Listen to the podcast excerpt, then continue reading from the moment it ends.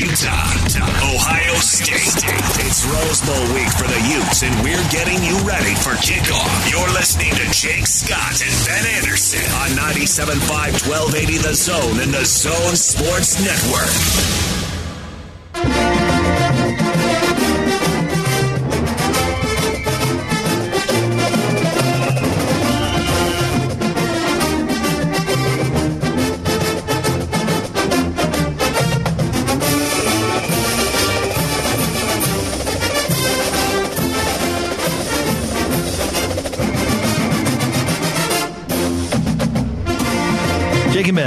97.5 and 1280 The Zone. Jake Scott, Ben Anderson, the Rose Bowl tomorrow. Shout out to everybody who's down there. It's rainy, but it's not this. We got a bunch of snow all night. So shout out to everybody who went down there and is having a good time.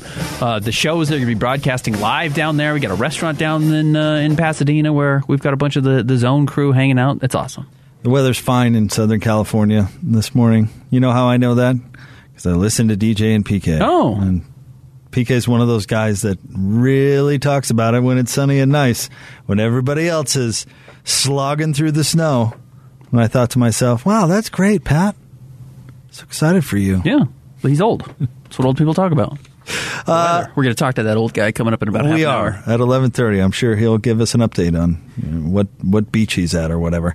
Uh, no, but uh, so glad that uh, we can provide the coverage. I mean, this is the biggest game in Utah football history, arguably, and uh, it's pretty cool that we've got a bunch of people down there covering it top to bottom and delivering the coverage to the listener and sports fan uh, in a really grand fashion. It's great. Digital and radio. KSLSports.com, The Zone, we got you covered. You're not going to find better coverage of it. And PK will be with us uh, coming Plus TV. at eleven thirty. KSL's actually, I don't know if people know it's a TV station. Who'd they send down there? The Sam or Jeremiah? I don't think Jared's down there. I don't think Sam's down there either. Sam's tweeting about the fires in Denver. So that, there, there will be people down there. Probably not leaving until today, though. Scary story, sir. The the fires Horrendous. in Denver. Horrendous. Yeah. Uh, I, It's crazy we're getting this weather, and they usually get our weather a day after us, and they uh, they haven't been getting it. Twenty something houses, or was it more than that? And it's like in I like saw it on the it's news. like in major suburbia. Yeah. It's not you know the outskirts like we get these kind of still sad, but these small towns in California Horrible. that burn up that are built in the mountains. No, that's not what's going on. including a Colorado assistant coach who I saw was tweeting about it last night, where he, he just everything gone. I mean, he's just No. wow, awful. Um, Utah, Ohio State, Ben, Cam Rising. He's a gamer. You expect him to have a good game because I do. I was thinking about this this morning. I don't know if he throws for 400 Yeah, yards or thing. not, but T- tell me what a good game is from Cam Rising. It might be 135 yards, two touchdowns, four carries for 36 yards, and it's one of the best call. It's one of the best quarterback games Utah's ever gotten because he's such a gamer. He plays such the smartest, right, most correct way all the time. okay, a good game for Cam Rising is immeasurable for this reason. A good game for Cam Rising is whatever his team needs, Exactly. which which is very. We compared him to Brian Johnson the other day. I feel even more strongly about that comparison. He's going to go in there and he has a confidence, not necessarily an ego, which is another thing that I think is cool about him. Right?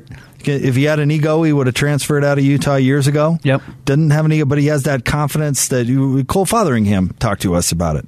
Um, and uh, I think I think he will make the plays necessary for Utah to win. If they lose, it won't be because of Cam Rising. And I'm not saying you know he won't make a mistake or have an interception or something like that, but they won't lose the game because of quarterback play, which you haven't always been able to say about Utah in the Pac-12 era. Yeah.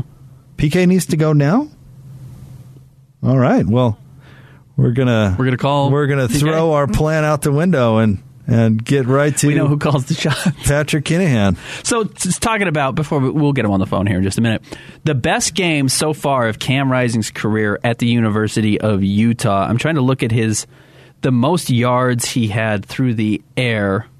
What do you think it was? He had a couple of games where he had one game where he broke 300. That was USC. Because uh, of course he had the the hail mary that, that accounted for what 50 of those yards. Yeah. He had another game up at 290, so he was close to 300. But he only had four games this season where he threw more than 200 yards. So let so about 30 percent of Utah's games he was above 200. The rest of the games really, and, and all four wins. So this is really kind of the sweet spot for him 170 yards to 179 yards. He had four games where he was in that area, and Utah was really good. Now, of course, against Stanford, Utah was able to run the ball like crazy. Washington State, they were able to run the ball. They didn't need him to be great out there. He didn't play against Weber State. But 179 yards, or 170 at Oregon, 178 against Oregon the second time, 179 against Colorado, 179 against UCLA. That's kind of his sweet spot. And he's going to get you a touchdown, two touchdowns. He's not going to turn the ball over, uh, but you're going to move the ball consistently, and he's going to hand the ball off to Tavion Thomas. All right, uh, joining us now uh, on the Smart Rain special guest line. Smart Rain state of the art uh, smart irrigation controller helps with first class water management. Visit smartrain.net to learn how to save 30 to 50% on your commercial properties water costs. Call 877 346 3333. Of course, you hear him every single morning on DJ and PK. He's our friend Patrick Kinahan live from Los Angeles. What's going on, PK? Man, guys, I was just enjoying it. Ben Anderson, basketball expert, breaking it down as if he's ready to be the next John Madden. That was sweet. Well, someone's got to fill those shoes, and I say, why not me? but they don't send me to the Rose Bowl. They send you to the Rose Bowl because they know you're going to do a better job of it than I will. So, what, set the scene for us. Hey, when did you get down there? How long have you been down there, and what have you been able to uh, to take in, or, or what are you seeing around town? Well, I got down on Wednesday, and thankfully I brought my galoshes. You guys ever wear galoshes? Exclu- exclusively, even in the summer. yesterday, uh, the last two days, they've literally had record-setting rain uh, here, and so there wasn't a lot going on. Like the Utes had their team picture in front of the Rose Bowl and it was raining the whole time. And I think Ohio State canceled their pitcher, figured, well, we're here all the time, so we got one we can just put out there and change a few faces. But today is a glorious Southern California day, which is pretty sweet because Jake uh, Hatch told me this morning that it was snowing like crazy where you guys are. So I'll see you guys around April if that's okay. and uh, now you've got Utes all over the place, man, just all over the place. They are uh, coming in droves like Mark Harlan said they would. Uh, I think Mark Harlan will be on with uh, Alex and Scott later today. Scott Mitchell went to some big exclusive party in Bel Air uh, area of uh, Beverly Hills. So you got your Beverly Hills proper then you got like Bel Air and you got Hancock Park. Well, those are like exclusive areas of the Bel Air area of Beverly Hills. Just to give you an idea, some Ute fan hosted a party and uh, the house. Scott said it was like thirty million dollars. You know, something that, that Jake's parents live in, high up on the cove there. Wait, PK, and, I always hear people calling you a Utah fan on Twitter. So uh, you weren't hosting this party? No, I, in fact, I said this morning. Yeah, it's funny. I love when I get on. To, used to bother me back in the day, but now I just relish it. Yep, I'm a Ute fan. Absolutely, I'm a Cougar fan. Absolutely. Um, I, and I said, well, Scott got invited because he was a distinguished alum. I got invited to work there as a servant because I'm an undistinguished bum. Uh, but uh, it was a wild, not a wild time, but it was a high roller time and uh, he'll talk about it later today. So as far as the scene, you're really starting to see it.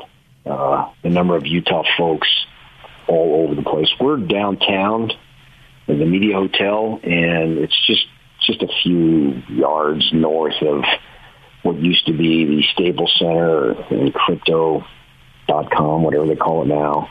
It's like a nine iron away, or for Jake, that would be a, a lob wedge. For me, it would be a seven iron. And uh, next door to that is where Ohio State's playing. Next door to that, or not playing but staying. And next door to that is where Utah is staying. So it's really starting to amp up as far as setting the scene, and I'm certainly excited for tomorrow. PK Ben and I were just talking about Cam Rising and he's he's a gamer, right? I mean, he he goes out there and, and makes the plays that his team needs him to make, which isn't necessarily the most measurable thing. Uh, you know, just because he didn't have 350 yards doesn't mean he didn't have a really great game. Uh, I would assume you agree with that premise. So, give us the best way to measure if Cam Rising has a good game. They win.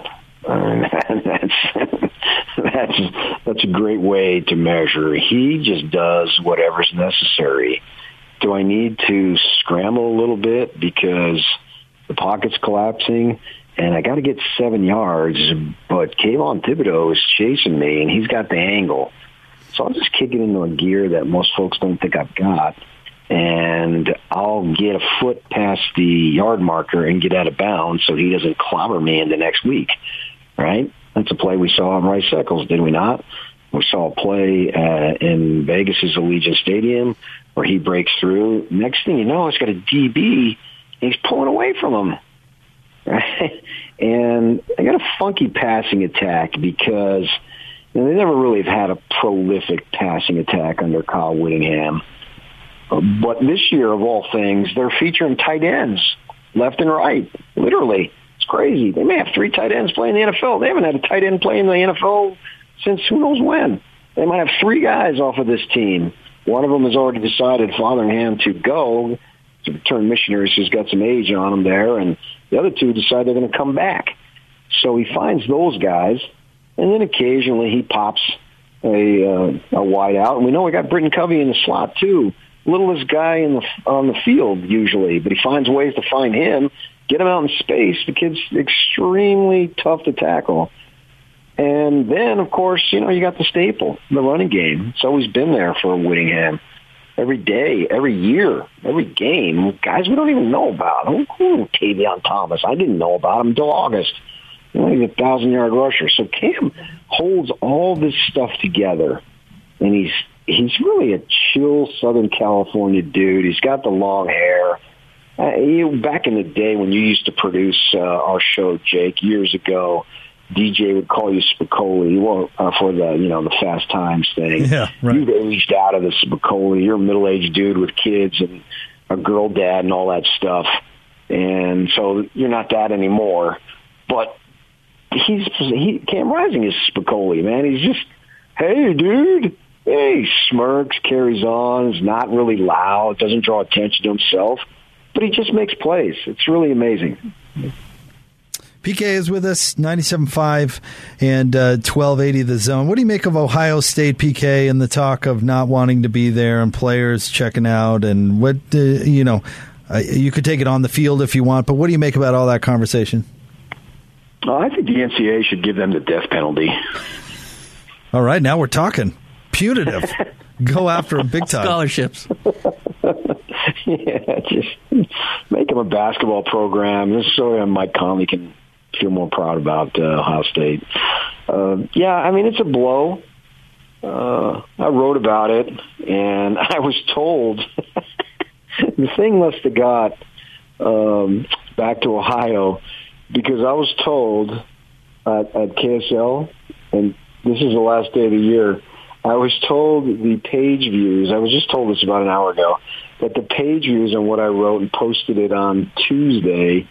The page views it is number seven highest ranked uh, viewed story at KSL this year. Oh, they call that a home run. That's a news biz. That's a news business term. They call that a home run. yes. and so they uh, were were telling me like usually, you know, the cycle stays up for a few hours and then it drops and eventually it just sort of fade, fades away. And he was telling me that this thing didn't fade away for the whole week. And, and so it obviously touched a nerve because I think it's true. I think it taints the prestige of the Rose Bowl. There's no other way to say it. Now, I realize I got all sorts of bias. I grew up in Phoenix, Arizona for my teens and my 20s. And when I got there, the The devils had already graduated from the WAC to the Pac-10, right? And it was a big, big deal. And to me, it still is a big deal. And maybe I'm an old fogey, but I hold on to that tradition.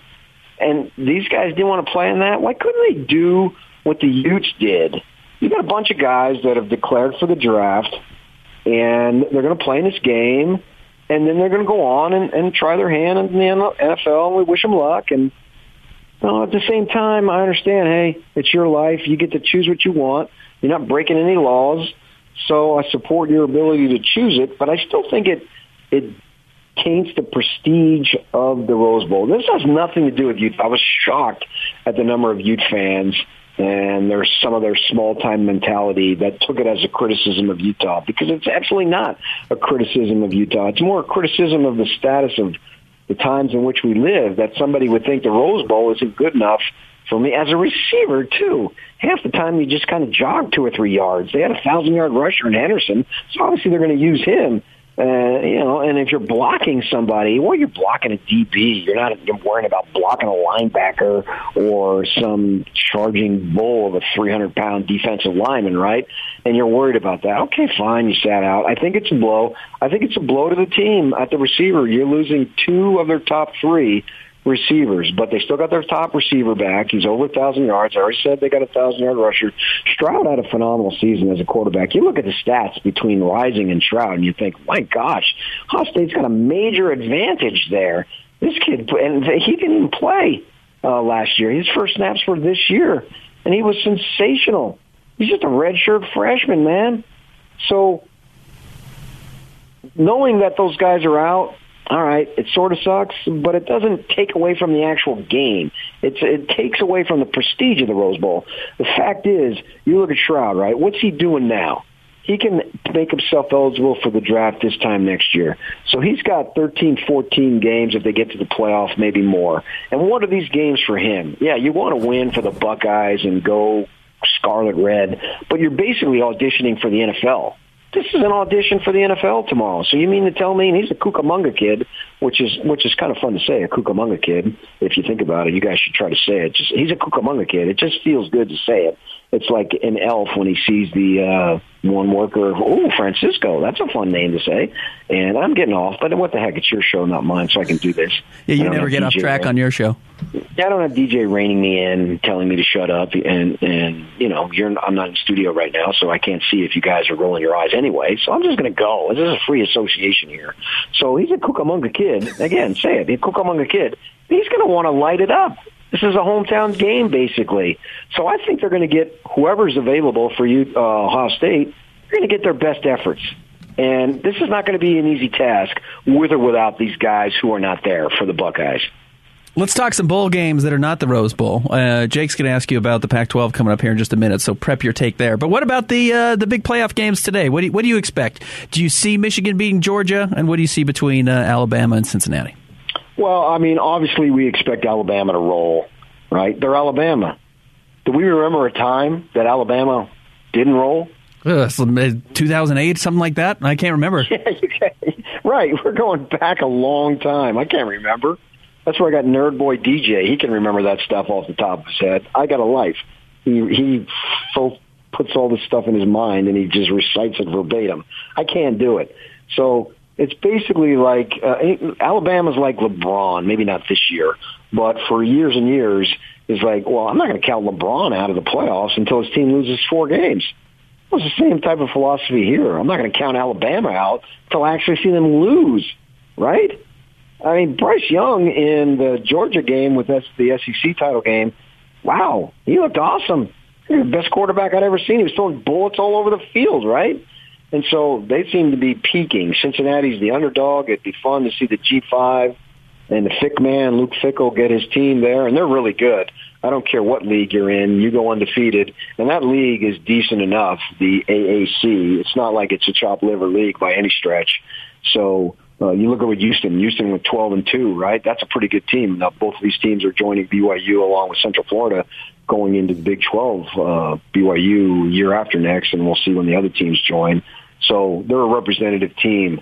And I know Georgia's got a lot of hype this year, but I'm wondering maybe Michigan is better than we think.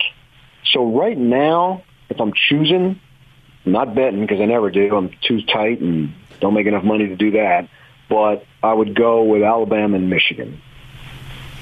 So, PK, last thing for me before we let you go. Um, Ben and I are watching Central Michigan shut out Washington State right now, 13 to 0 with 10 minutes to go in the second quarter. Washington State just had maybe one of the worst field goal attempts I've ever seen uh, that ended up uh, with the kicker getting tackled in the backfield. Uh, the Pac 12 is not, it? oh, it's just terrible. The, the Pac 12 has been terrible uh, in the bowl season.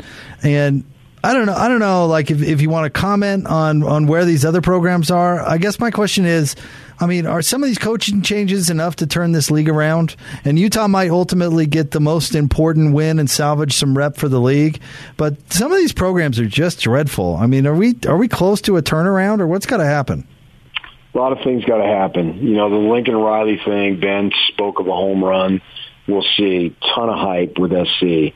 And I think that if you can find premier nationally ranked teams at the top, the rest really doesn't matter. You look at the SEC. I mean, they've been sucking in bowls, right? Their bowl record, if that means anything, I think it's overstated myself. But the but, league wasn't good this year. It wasn't. Oh, you're speaking of the Pac-12? Yeah. Right. No, I know, I know, I know. But the point I'm making is get some premier teams at the top and then you can be like the ACC with Clemson. And that's what the Pac-12 doesn't have. It doesn't have a premier team at the top. I think that uh, Whittingham and Ludwig had a brain fart going with uh, what's his face Brewer. Yep. Who's to say what would have happened if Rising would have been the starter from day one? They, they may be playing today instead of tomorrow. It's not out of the realm, but nevertheless, it didn't happen. So yeah, the league has to get better. The great thing about it is I interviewed in group settings with Larry Scott, the former commissioner, and he was I don't know what he's doing now, but I think he's got a shot at the Iraqi um, uh, Minister of Information job because everything was so positive. Well, I go to the Pac-12 title game, and they do this state of the conference with Kliavkoff, and he's right off right up top saying, "We're going to keep guys that are from California and so forth in our area. We got to keep them in our schools, man. We're not doing a good enough job." So in order to fix the problem, you got to address the problem, right? And Larry seemed to always sweep it under. Oh, things are great here, man. Where's my private jet and my two thousand dollar night hotel in Vegas? You know what I mean? Well, Kliavkoff is addressing the problem. Can he make a difference? Remains to be seen. They're, at least they're trying. At least they're identifying what the issues are, trying to fix them. They created that uh, star-studded former alumni committee of which Lincoln Kennedy, who's on our station during the season, on it. Steve Smith, former Ute great, and a bunch of other guys that we all recognize who played in the conference. You know, they're trying to address the issues. But yeah, you're right, Jake. This is a weak, weekly. The South Division absolutely sucks. I'd spin it any other way, and it's like, okay, you bring in these coaches, and you know, let's see, who's in his fourth year in the South? Unless you're Whittingham, if you're in the fourth year, you know what that means? You're a year away of getting fired. And then we play the musical chairs game again this time next year, is Herm, if Herm Edwards is coaching Arizona State, I'm pulling back my $25 annual donation. I'm not going to do it anymore. Cancel Get somebody in there who knows what the hell they're doing and can build something like Whittingham did at Utah. And until they have that, no, they're going to be running in place. But at least old George at the top recognizes the problem and is trying his best to fix it. We'll see if they can. Have you heard the story, Ben, about PK at Herm's first Pac-12 media day? I have. I was there. Where, where first question PK goes, you know, Herm, I've watched a lot of coaches come and go and really suck over the years. Why should I Why, think that you're you not going to suck? what makes you different, pal? Guy? you were so. I mean, it's funny because you were right, he right? right, yeah. But I, I'm sure that Herm is sitting there like, "Who is this guy? This what guy. do you mean? Why, Mike? Why?" Uh, I know the sports information people, and they told him, "Hey, this guy's an ASU grad, so he's thinking softball city." No, no, that's not the way I was brought up, man. Let's take it to the task. I have a vested interest in this thing here, man. And so I'm not going to just shuck and jive with you. What makes you so different? Turns out you're not different. He's another guy in five years who isn't going to be there. Get the freaking thing right. Utah, Chris Hill got it right, and Harlan knows to keep the guy employed. If they can get it right in Salt Lake, you can you should be able to get it right in other places too. It's not that difficult. Now, I'm not talking about to the level of Alabama or Ohio State. Don't get me wrong. I'm not saying that. But at least find a way to be in contention like two out of every three, three out of every four years. There's no reason why these schools can't do that. And we'll see what Fisch has done in Arizona. He had a good recruiting class. He's got some momentum. Obviously, it's going to take two or three classes, but that's what you need to do. And and you talk about uh, players leave. My gosh, there's tons of talent in Arizona and they just can't get out of there fast enough. Pick off a few, would you? make sure you keep some guys home in the conference. That's the number one thing they need to do. They need to address the exposure situation, and they need to address keeping guys home. Sherrard here, he's a quarterback from uh, Ohio State. You know what kid he is, guys? No. Cucamonga kid. He's a yeah. There you go. Now wasn't that fun to say? Someone was listening. He's a Cucamonga kid. Who was that? Was that Ben or Jake? I That was tell. definitely It's Ben. definitely Ben. Jake hasn't gotten out of bed yet. Jake's broadcasting from his bed. Well, I, I do Jake's on remote. I do love hearing PK's thorough knowledge of the Southern California area too. Should have been more, more dialed in there. I can give you wherever you want to go. Just ask me. And also, too, guys, before we leave, please understand that the '80s Lakers were the greatest basketball team ever assembled. Just not this- called the Dream Team. Just this morning, I'm listening to DJ and PK. PK goes, "Oh, I'm just, I'm just not used to driving in this snow. It's not where I'm from. Not who I. You've lived here for 30 years, PK. You're not used to it. What are you talking about? You've I lived here for 30 no, years. No, I'm not used to it because I curl up when it snows. I I listen to Sterling, and if he says snow in the morning, I can't sleep that night, man. And and a lot of times I called in sick. I can't do it, man. Or I, you were there as a producer when it would snow. I'd roll in at a quarter to ten. It's true. No, what are you talking about? You were you were super reliable in the morning. You were there at the same time every morning, and it was significantly earlier than David James, might I add. Right, because I've always had to work twice as hard as him to get where I'm at, Yeah. and yet he wins all the freaking awards. And I, we interviewed Britton Covey the other day, and at the end of the interview, Britton looks at him and says, "Thanks, David." Wow, Hey, Britton, what Li- about me? Life's easy when you're pretty. that's true. Oh man, my gosh, I swore in multiple languages. Have we found out what Hall of Fame he got inducted into yet? He wouldn't tell me. I, don't tried to get he it out of him off the know air. Yet. I mean, it's- he's the Hall of Fames and hit. They're like a dime a dozen. My gosh. Yeah, which one? That's what I'm saying. He wouldn't tell us either. He's like, "Yes, I am in I, the Hall I of Fame." think I think it's a newly formed one. It's called the Geekwad Hall of Fame. Uh, PK, thank you for coming on. Enjoy the game tomorrow, buddy. Appreciate it. Okay, guys, thanks. See you, buddy. Cucamonga kid himself. PK, Patrick Kinahan, Kinahan. 6 to 10 every single morning alongside David James. You guys got to switch, man. I tell you what. 30 years. This guy's got a switch. Lived here 30 years. Incredible. I'm not used to driving in That's this not the person What? who exists off the radio. Not to cut through his his sheen, but you talk to him in real life. That's not the person you talk to. And then he gets on the phone, and you got a just a totally different different He's- person. he's- he's he's great PK. everywhere. I love PK everywhere, but that's just different than the guy I'm used to talking to. Want to remind you about America First Credit Union this week's Las Vegas Raiders game against the Colts, brought to you by America First Credit Union, the exclusive home of the official Raiders debit card. All of the same great features and benefits now with the silver and black. Learn more at americafirst.com slash Raiders. Raiders have to win to stay alive for the playoffs. Colts are really good. It's going to be an Colts are pretty good. uphill battle for my Raiders this weekend, Ben. Stay tuned. We'll let you hear from Donovan Mitchell coming up next. Coming up next, 97.5 and 1280 The Zone. Utah, Ohio State. It's Rose Bowl week for the Utes, and we're getting you ready for kickoff. You're listening to Jake Scott and Ben Anderson on 97.5 1280 The Zone and the Zone Sports Network.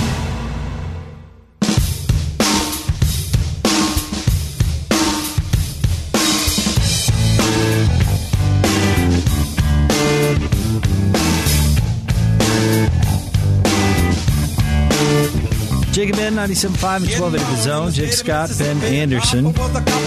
Jazz in action tonight. The T Wolves are in town. Tip off uh, coming your way a little after 7 o'clock. Pregame begins at 6. Donovan Mitchell to make his return. tonight, which is good. We kind of speculated on whether he'd play both games this weekend or neither game this weekend. I thought he'd just play one. I thought he'd just play one, but now I'm starting to feel like he's going to play both, and the Jazz are resting uh, Mike Conley tonight, and it doesn't sound like Joe Ingles could play either. So, well, so they need him. so they really need him, so- and maybe he doesn't play tomorrow, but that's probably going to be re- a reaction to you know how he how he feels today.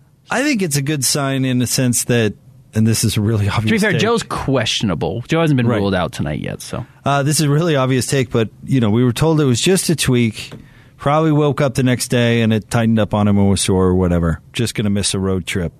How many times have we seen that turn into just going to miss a week? Oh, I'm just going to Carlos Boozer. a couple of weeks. infamously missed miss a month. 40 games one year with a hamstring that was going to cost him a weekend. Yeah, right. that So was tied to contract negotiation. I'm glad that you know, nothing nefarious. I'm glad it didn't turn into anything lingering, or or so it would appear. Correct. Yeah, we'll see. Net backs can get tweaked, but that was the whole thing is about avoiding a, a further tweak. And I don't think they'd bring him back unless because there's no point really. I mean, lose lose a game against the T Wolves on a Friday night at home. Who cares, right? So I, I, I would take that as a good sign. In fact, let's hear from the man himself. Here's Donovan Mitchell and his shoot around sound. Hey Dom, first of all, how's the back feeling after a few days off?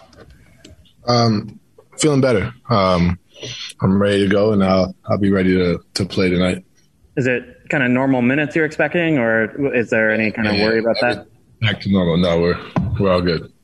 I wanted to ask you about uh, you got the chance to be on the broadcast uh, for for the game, and then uh, I, am curious. You know, you've kind of done some of those media things before. You've kind of been part of draft coverage and everything. And uh, I guess why do you like doing that? Maybe more than some other players do, and and kind of what's fun about that for you? Um, I mean, it's something that I'm looking to do post career. Um, as of now, you know, I had that's how it's been for me. I've always wanted to do that. If I wasn't playing, I wanted to be, you know, kind of be the Bolerjack and, and those guys and Thurl and all them and Harley. But you know, that's kind of been my thing. That's what I uh, studied in college, majored in college of communications, and you know, for me, it's just one way to kind of work on that and also be a part of the, the game. I think is is pretty cool.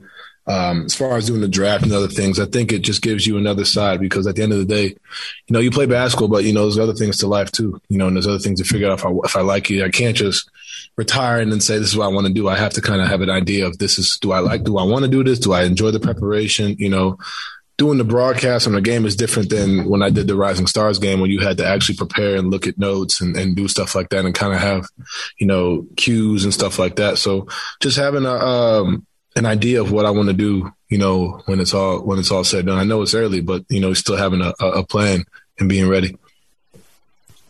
Tony Jones. Donovan, what's the difference between uh, what's the difference for you individually for when uh, Mike plays versus a game like tonight when Mike doesn't play? Um, I think the biggest thing, you know, Mike's good at you know coming down and you know having plays on, on like in his back pocket, you know, and I think I kind of try and take that. You know, Ricky was the same way when he was here, um, and when those guys had been out, you know, um, I had kind of taken it upon myself to continue to not necessarily try to be them, but try to, you know, find ways to get guys in their spots and just do what I've been been, been doing, um, but at a higher level. I think that's the biggest thing. And just like a night like tonight, you know, got to create, got to run plays and, you know, make it easier on guys. And, you know, at the end of the day, we all got each other's backs. You know, it's not just me. It's, it's, it's Joe. We got Trent. We got JC. We got multiple guys who can bring up the ball, handle the ball, initiate offense, but just making it easier on everybody. Uh, that's been my job. And, when those guys are out, it's just even more important that I go ahead and do that. But you know, not put too much pressure where I gotta, you know, be you know this 12 assist guy. You know, I think I've I've said that to y'all before, where I've kind of put too much pressure on that. Just go out there and play my game, and you know, make the right reads and and and go from there. Eric Walden. Don, I actually kind of wanted to ask you about the flip side to that. Just having been out the last couple of games and and getting a chance to watch the team, what the team does, what do you see them have to do a little bit differently in the games when you're not playing? Um, I think we've been doing uh, the three games I've missed. I think we've done a great job um, just moving the ball. You look at you know the score and the shots. It's it's it's pretty you know well versed. You know you Mike has ten, Joe has thirteen. You know it's pretty well versed throughout the throughout the lineup. Rudy's been you know especially the past two games. Rudy's been you know phenomenal down low. So uh, I think honestly we've done a great job just continuing to you know, move the ball and, and initiate offense. And like I said, when you have guys uh, like Joe, Mike, um, JC, Trent, like guys who can initiate, move the ball, experience, know what they're doing, know our offense. It's it's fairly easy when the next one one guy kind of comes out, you know, and it's it's it's big time to to see that, you know, on a nightly basis. Um, I don't plan on making that a, a, habit to be out, but you know, in the in the event, you know, it's great to know that you know, these guys have my back, and on the flip side, Mike's out, we have Mike's back follow-up from Andy Larsen. Don, you're one of the. I, you're actually number one on the list of most efficient pick and roll scorers in the in the NBA this season. Um, just as a scorer on those possessions, and I'm curious, hmm. you know, that's uh, how have you gotten to that level of efficiency? And you've talked about improving your reads. Kind of like what's what's been the process of getting here? Um, I think coming off and you know, it's not all right, this is a shooting possession, it's a passing possession. I think that was where I was at early in my career. Um, I had not ran too many pick and rolls before that, and, and, and um, coming in being the scorer, so that was kind of new for me. So as I get to every offseason, just trying to find ways where I struggled, uh, improving the mid range, improving my finishing, uh, the three ball. So I've tried to improve in all three levels. I think that's helped for one. Um, making every level a threat, you know, especially the three ball, making that a threat, you know, being able to get downhill. Um, and then nights where I got it going from three, continuing to, to rely on that. But then also, um, creating and finding guys has been something that I've really take, took pride in. Um, and when you do that, now everybody has to stay home, and now it's just you know two on two, you know, me and the big or me and whoever. And then when you have the dynamic rollers like we have in Hassan and, and Rudy, it makes my life a hell of a lot easier uh, to get in there and, and do what I do. So it's just been gradual progression throughout the year, knowing where I like the ball, knowing where I, I can get to, and kind of manipulating the defense. Um, but you know, it's got to continue to grow, and it's not perfect. And I got to, even though I'm number one now, I got to find ways to continue to grow, and you know, and get and get better each game and each day. There's Donovan Mitchell, and uh, sounds like he thinks his back is fine. Yeah, and uh, you know he kind of talked about it on Saturday after the game. That was Christmas. Uh, that he thought he was fine. He came back and dunked. He just tweaked it a little bit, and then obviously woke up Sunday morning. and It was a little stiff, and they said we can probably win these games without you, and they were right. So he stayed home, and that couldn't be an end up being better for the Jazz. You know, you, you get a little bit stronger when you play with a weakness, and then you come back and you get that strength back, and everyone learns how to play a little bit better. But I do think it's interesting hearing him talk about learning how to play in the pick and roll as you heard him ask there about being the most efficient uh, pick and roll player in the NBA. Number three on that list is Mike Conley. So the common thread there is that Rudy Gobert is an incredibly good basketball player and makes everyone around him better because all of a sudden he has two of the top three pick and roll players in the league. But also credit to Donovan for getting way better at that because I, I don't think it's.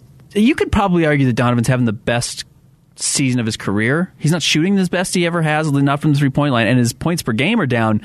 But when he's on the floor, the Jazz are so much better than they have been in years past. You know, it was kind of last year they were so reliant on Rudy and Mike Conley being on the floor together to get that huge plus minus, and then the rest of the job for the team was just to kind of not lose it. And now they're building leads with Donovan Mitchell on the floor. He's been so much better in that regard, and I do think some of that is just an understanding of how to run an offense and how to truly run an offense, not play within an offense. And I think that's one of the things he's doing. So interesting to hear him talk about that because if his three point shooting does come back and it's grown every month so far this season. His best month this season shooting was December, a little bit less in November, a little bit less in October. If January, February, he gets back to that, you know, 38, 39, 40%, and he's running the pick and roll that well, look out, because he's going to average 33 points a game. He's just, he's too good. He's too unstoppable in isolation. And then the pick and roll in the regular season is just an unstoppable play if you have guys that can score. Well, I mean, hearing those pick and roll numbers, Ben, it's, it's, you know, simple game. It's the whole reason that uh, teams play the switch defense against them. It's the best way to combat Yes. the pick and roll because you really negate its effects. And the Jazz have to figure out something else, which is hard to do. I mean, you think about a, a run team in football. If the other team stops what you do best, well, then you have to go to option B. And by definition, option B isn't going to be as good as option A. Right. So when you're that good at running the pick and roll, a team is going to, you know, go to extreme measures to stop it. It's the reason we see it so much. Yeah, and one of the things that the Jazz did well without Donovan Mitchell over the last two games was abuse those switching teams. Yep. And they passed the ball down to Hassan Whiteside or Rudy Gobert underneath the rim, as Quinn Snyder talked about yesterday, fighting for the rim, really getting underneath the basket. So you don't have to shoot from three feet or four feet or eight feet. You're just turning around and you've got a layup or you're getting fouled. What Donovan Mitchell needs to do now to continue to get better is make that pass. Yep. He doesn't always make See the pass and He doesn't always, yeah, see it or make it. And Quinn said yesterday, well, like soon enough, right? Quickly enough. Correct. If you Yeah. let even a smaller guy, if you let him f- find his bearings or his footing, even against a seven footer underneath the rim, he's going to be able to anticipate a pass and poke it away or at least deflect it, whatever he has to do to make it harder for Rudy or Hassan to score. So Donovan more quickly, the way Joe Ingles does and the way Mike Conley do, which was makes sense. They're both kind of more naturally point guards he needs to recognize that quickly when they're underneath the hoop and get them the ball. And that can make him an even better teammate and a better passer and raise his assists and get the Jazz offense playing even better. So there's still there's still room for growth in his uh, in, in his future. And he's still only 25 years old. And I, I think it's pretty clear he's a top 10 player in the NBA at this point in his, in his career. So, you know, as guys age, you know, and that's that is just part of the league. You get better because other guys around you get worse. Uh, he, there's there's no question he could get up to being a top five player in the NBA if he wants to. Central Michigan just scored again, This they're, is pathetic. They're up This on Washington pathetic. State 21 You're getting blanked to 0 by the chips. By you gave a- up a 40 yard punt return that you know got him into the red zone again. by a team that was supposed to be playing in a different bowl game This is pathetic. yesterday. This is pathetic.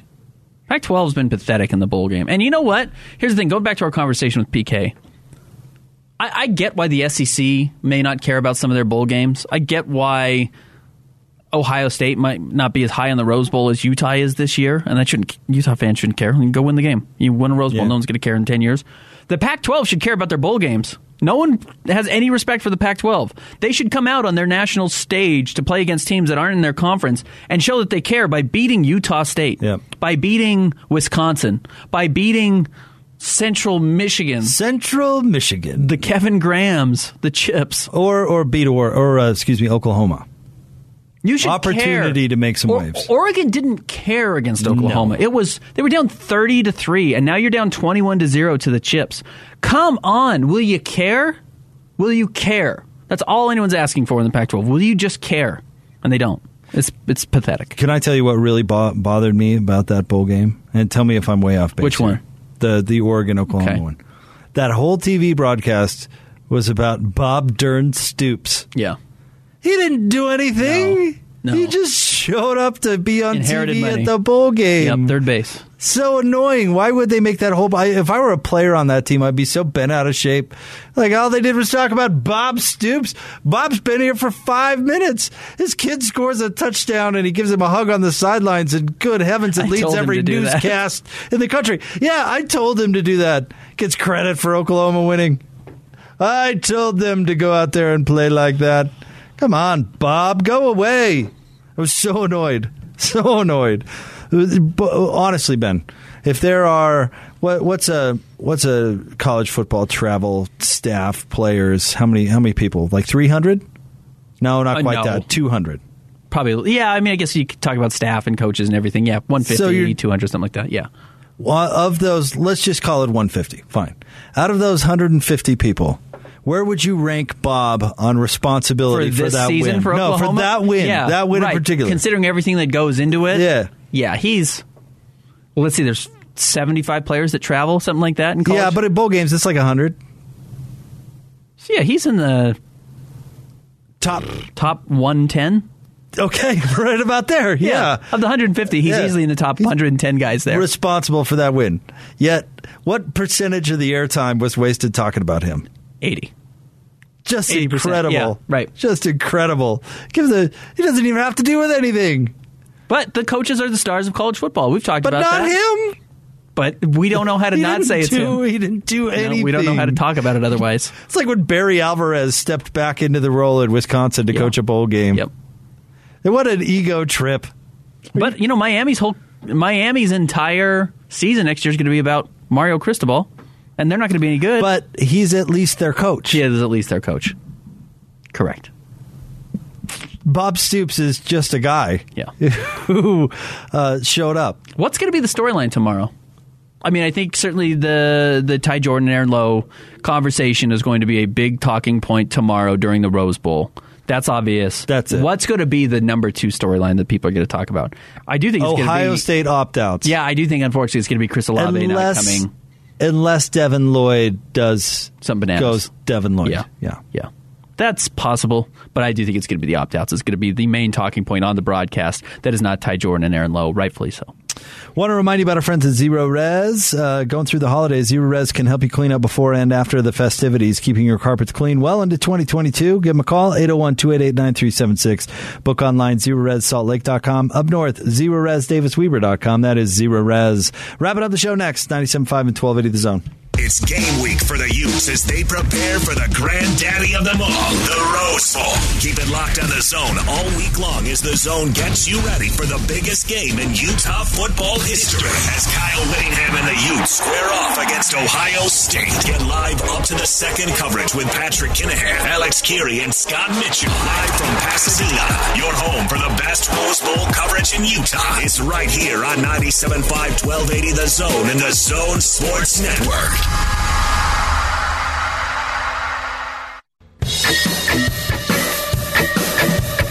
Um, dois, três, 14.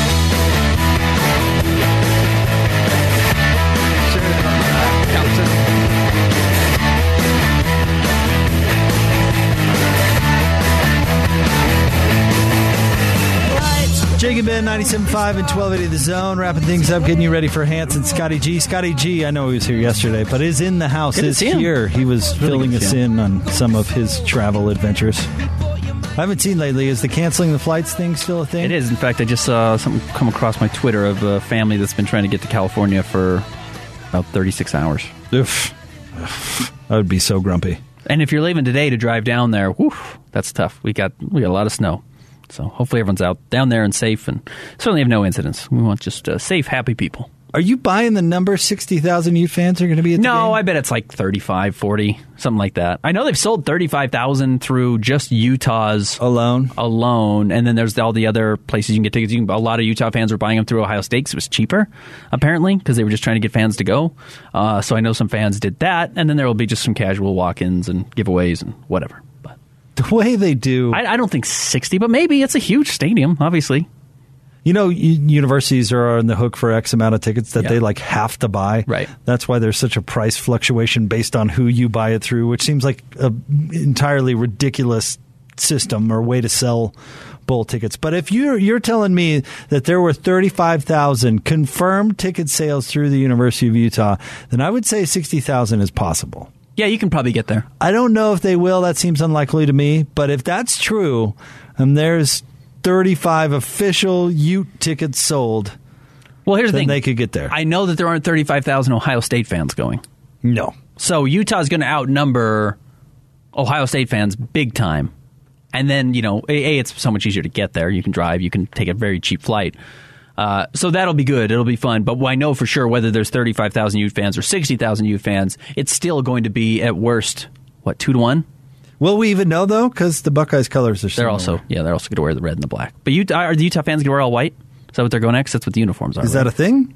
Well, I mean, the uniforms are going all white. Maybe that's what you do to go and show your uh, show your pride down there for the team uh, for the colors they're wearing. Maybe you just go the other way so you can really stand out with like a lime green. I don't have a lot of local gear uh, of local teams. I have a BYU blanket they gave us at uh, media day a few years ago. You get a couple of weird jazz things. I've gotten a bobblehead sent to me one time, so I've got those Rose Bowl Utah sweatshirts. I tell you, are just incredible. That would be fun to have a, a little bit of memorabilia like that if you're a Utah fan. That's that's as good of a piece of memorabilia as I've seen come through the state of Utah for any of our sports in a really long time. That's it's a pretty beautiful sweatshirt, I think. And they're not even selling them, right? They're not selling them to oh the players got them. I don't know if they're going to be like at the the team store. See, Ben, I think I'm going to move away from clothes as souvenirs. Have I told you about this? Okay. So Are you recently, a nudist or what are you talking about? no, no, no, no. Like I've got, I've got a bunch Moving away from clothes in general. as no, just as marking times or souvenirs or that sort of thing. sure. because right now I'm basically being forced to get rid of clothes. Yeah, which is we're fine. out of room or whatever. Yeah. but it makes it that much harder to part ways with it. I just got rid of a 2002 Utah Olympic sweatshirt. Oh, did you? Yeah, You know, I have the beret. do you still? Oh, yeah. So you can never get rid of that. No, now you're just stuck with it. Better than a gold medal. I'll probably wear it to work. I'll wear it to work on Monday. But I had to get rid of. I've got all these great T-shirts Yeah. from trips and like all Yeah. this mark the time stuff that I don't want to get rid of, but uh, have to. Yeah, I get that. So now I'm going to get something that uh, I don't know. I'm not going to bring home souvenirs at all. It's over. Memories. That's it. Yeah, you got to pick and choose. You got to be really. Here's the thing: I don't think you're probably judicious enough in your decisions. I bet you kind of buy one on every trip. I and do. you travel a lot. You kind of you have a lot of road trip stories. You've got a lot Yeah. of like I was in Vegas or I went to Wyoming or whatever. Right. And you're like you you probably commemorate a lot of things. I do. So I don't. I don't have a lot of those. So I could pick like a Utah Rose Bowl sweatshirt and be like, oh, that's be okay it's a fun thing to remember. Like, hey, I mean, 2021 was a big year. Like, I moved onto the radio with Jake Scott. It was a big deal. Yeah. I met Miracle Megan. PK, I get to talk to PK every once in a while. I'm sorry. It's a big year. It's a big year for Ben. So maybe I'll do it as a commemorative uh, moment of the year. Hopefully, you have a lot of uh, of uh, interest in Southern California geography. If you're Kid. if you're talking to PK, hopefully that's your wheelhouse. Different Southern California neighborhoods. Yeah. All right.